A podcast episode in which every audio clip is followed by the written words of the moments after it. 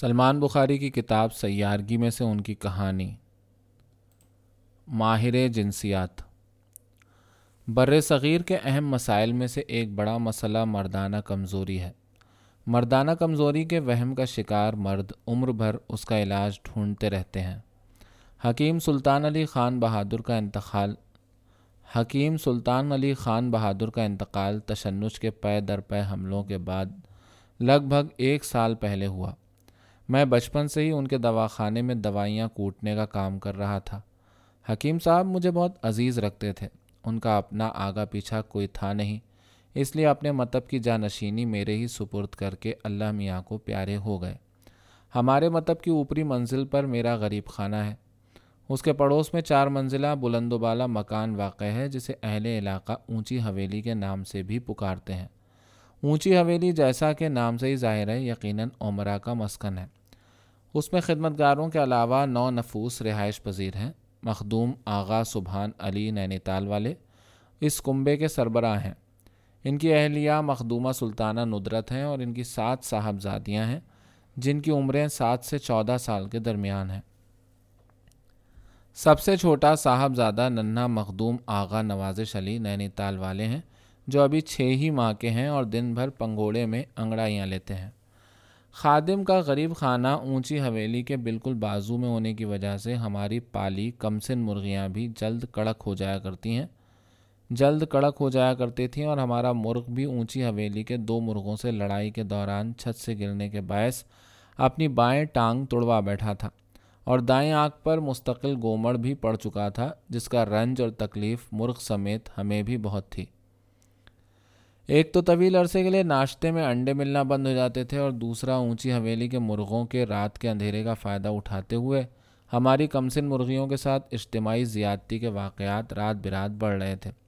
اور اس پر مصیبت یہ ہے کہ ہر در اندازی پر ہمارا اکلوتا ایک ٹانگ والا مرغ بچاؤ کے لیے بے وقت کی اذان شروع کر دیتا تھا، جس کی وجہ سے راتوں کو نیند آنا محال ہو چکا تھا۔ اگر کبھی آنکھ لگتی بھی تو ڈراؤنے خواب گھیر لیتے تھے۔ کل ہی خواب میں دیکھا مرغ کے جسم اور انسان کے سر والا مرغ دو پاؤں پر سرپٹ بھاگ رہا ہے اور ہماری بیگم بچاؤ بچاؤ چلاتی آگے بھاگ رہی ہیں۔ مارے خوف کے جب آنکھ کھلی تو بازو میں بیگم خواب خرگوش کے مزے مارے خوف کے جب آنکھ کھلی تو بازو میں بیگم خواب خرگوش کے مزے میں خراٹے لیتی نظر آئیں۔ ٹھنڈی آہ بھری اور دل میں بڑبڑایا، اب میں رہوں گا یا اونچی حویلی کے بدماش بد کردار مرغوں کا یہ گینگ۔ مگر مرغوں سے لڑائی میں کہیں مخدوم آغا سبحان سے لڑائی نہ مول لے بیٹھوں۔ مگر مرغوں سے لڑائی میں کہیں مخدوم آغا سبحان سے لڑائی نہ مول لے بیٹھوں، یہ خوف اپنی جگہ موجود تھا۔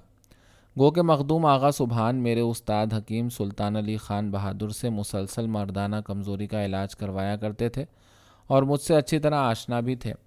میں ہی انہیں کشتے کوٹ کوٹ کر دیا کرتا تھا، مگر اب چونکہ میں خود حکیم صاحب کا گدے نشین ہوں تو ان سمیت کچھ مریض علاج کے لیے آنے میں ہچکچاتے تھے۔ آج صبح جب متب کا شٹر اٹھایا تو سامنے مخدوم آغا سبحان کو ایک ہاتھ سے مرغ کا سر سہلاتے اپنے سامنے پایا۔ بہت حیران ہوا، کبھی انہیں، کبھی ان کے مرغ کو دیکھنے لگا۔ سمجھ نہیں آیا کہ کیا کہوں۔ مخدوم آغا سبحان نے میری طرف دیکھتے ہوئے کہا، کیوں میاں ببن، مجھے نہیں پہچان پا رہے یا مرغ کو؟ میں نے کہا، نہیں حضور، یہ کیسے ممکن ہے؟ یہ لال مرغا ہے، اسے کون نہیں جانتا؟ یہ سنتے ہی انہوں نے مرغ کے سر پر بوسا دیا اور خوشی سے کہا کہ ہاں یہ ہوئی نا بات۔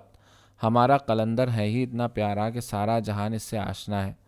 میں نے کہا، حضور تشریف لائیے، یہاں بیٹھیے اور تفصیل سے بتائیے۔ مخدوم سبحان صاحب نے بات کاٹتے ہوئے کہا، کیا بتاؤں ببن میاں؟ معافی چاہتا ہوں۔ ہم تو تمہیں یہی کہیں گے کہ تم، ہم تو تمہیں یہی کہیں گے، گو تم اب حکیم صاحب کا خطاب پا چکے ہو۔ وہ ہنسنے لگے۔ میں نے کہا، حضور، کوئی مذائقہ نہیں۔ آپ ہمارے بڑے ہیں، جو جی میں آئے کہیں۔ انہوں نے بات کاٹتے ہوئے ایک دم روحاسی آواز میں کان کے قریب آ کر کہا، بڑی مصیبت میں ہیں ببن میاں۔ میں نے کہا، کیا ہوا حضور؟ بندہ حاضر ہے، حکم دیجیے، کیا خدمت کروں؟ ڈب ڈبائی آواز میں کہنے لگے، کملایا سا رہتا ہے، بیمار بیمار سا ہے۔ ہر چیز کر کے دیکھ لی، مگر وہ پہلے والی بات نہیں۔ بس کچھ ایسی دوا دو کہ چستی آ جائے بدن میں۔ جی بس، حضور، میں سمجھ گیا۔ میں ابھی خمیرہ گاؤ زبان، جائفل جاو، جائفل جاوتری کے ساتھ کوٹ کر دیتا ہوں۔ ہر روز رات گرم دودھ کے ساتھ پی لیجیے گا اور بوقت عین ضرورت۔ دار چینی کو چبا کر اس کا لعاب ملم کے ملم کے طور پر استعمال کریں۔ قسم حکیم لقمان کی تربت کی افاقہ ہوگا، ضرور ہوگا۔ بحکم خدا ان شاء اللہ تعالیٰ۔ ہوں اچھا۔ مگر وہ دار چینی کی ملم قلندر کو لگائے گا کون؟ مخدوم سبحان نے سرگوشی کے انداز میں استفسار کیا۔ میں نے حیرانی سے گلا کھنکھارتے ہوئے پوچھا، تو کیا آپ اپنے لیے دوا کا نہیں پوچھ رہے تھے؟ مخدوم صاحب نے زور سے قہقہ لگایا، ارے نہیں بھائی، کمال کرتے ہو۔ ہم اب ہم اب انگریزی علاج کرواتے ہیں میاں۔ اس کی تاثیر بہت زیادہ اور دیر پا ہے۔ ببن میاں، بہتر ہوگا دواخانے میں دوسری مخلوقات کا علاج معالجہ بھی کرو تو تمہارا کام چل نکلے۔ تمہیں علم نہیں۔ انگریزی علاج کی کرامات، پچھلے ماہ ہی ہم نے، تمہیں علم نہیں انگریزی علاج کی کرامات کا۔ پچھلے ماہ ہی ہم نے ایک انجیکشن جو انگریز لوگ اپنے گالوں اور ماتھے کی جھریوں کو مدھم کر کے سخت جلد کروانے کے لیے لگواتے ہیں۔ کچھ کچھ بوٹ کر کے نام، کچھ بوٹ کر کے نام تھا۔ ہاں بوٹکس۔ ہاں بوٹکس۔ وہ ٹیکہ ہم نے زبردستی اپنی پسند کی جگہ لگوایا۔ ڈسپینسر کو ڈبل قیمت دے کر قسم تمہارے استاد حکیم سلطان علی خان صاحب بہادر کی اب تک اثر جوں کا تو ہے۔ اگر کہو تو دکھاؤں۔ میں نے کہا نہیں نہیں، حضور بندہ خمیرہ گاؤ زبان پر ہی خوش ہے۔ آپ بیٹھیے، میں قلندر کے لیے دوا تیار کرتا ہوں۔ میں نے ایک مٹھی، بھنگ اور آج چھٹاک افیون پیس کر مخدوم صاحب کو پڑیاں صبح دوپہر شام کے لیے بنا کے دے دیں۔ اور کہا، اگر دوا ختم ہو تو کسی کو بھیج کر منگوا لیجیے گا۔ انشاءاللہ افاقہ ضرور ہوگا۔ اگلی صبح مخدوم صاحب کے گھر میں ماتم کا سما تھا۔ حکیم صاحب، قلندر قلندر، میرے پیارے قلندر، تو اتنی جلدی ہمیں اکیلا چھوڑ گیا، یہ کیا ہوا؟ یہ کہہ کہہ کر بین کر رہے تھے۔ اور میں پاؤں پسارے پرسکون گہری سوچ میں پاؤں پر پاؤں رکھے سستا رہا تھا۔ اور میں پاؤں پسارے پرسکون گہری سوچ میں سستا رہا تھا۔ مگر میرا سکون زیادہ دیر پا ثابت نہ ہوا۔ شام کو پتہ چلا مرغا ہوش میں آ چکا ہے اور پہلے سے زیادہ حشاش بشاش ہے۔ بس پھر کیا تھا؟ یہ خبر دور دور تک پھیل گئی کہ میری دوا سے مردہ بیمار جانور بھی صحت یاب ہو جاتے ہیں۔ اب میرے دوا خانے کے بورڈ پر مرغ، بٹیر، بھیڑوں، بھینسوں کی تصاویر لگی ہیں۔ جہاں کسی زمانے میں مرد کبھی بوڑھا نہیں ہوتا اور مردانہ کمزوری کے علاج کے اشتہار ہوا کرتے تھے۔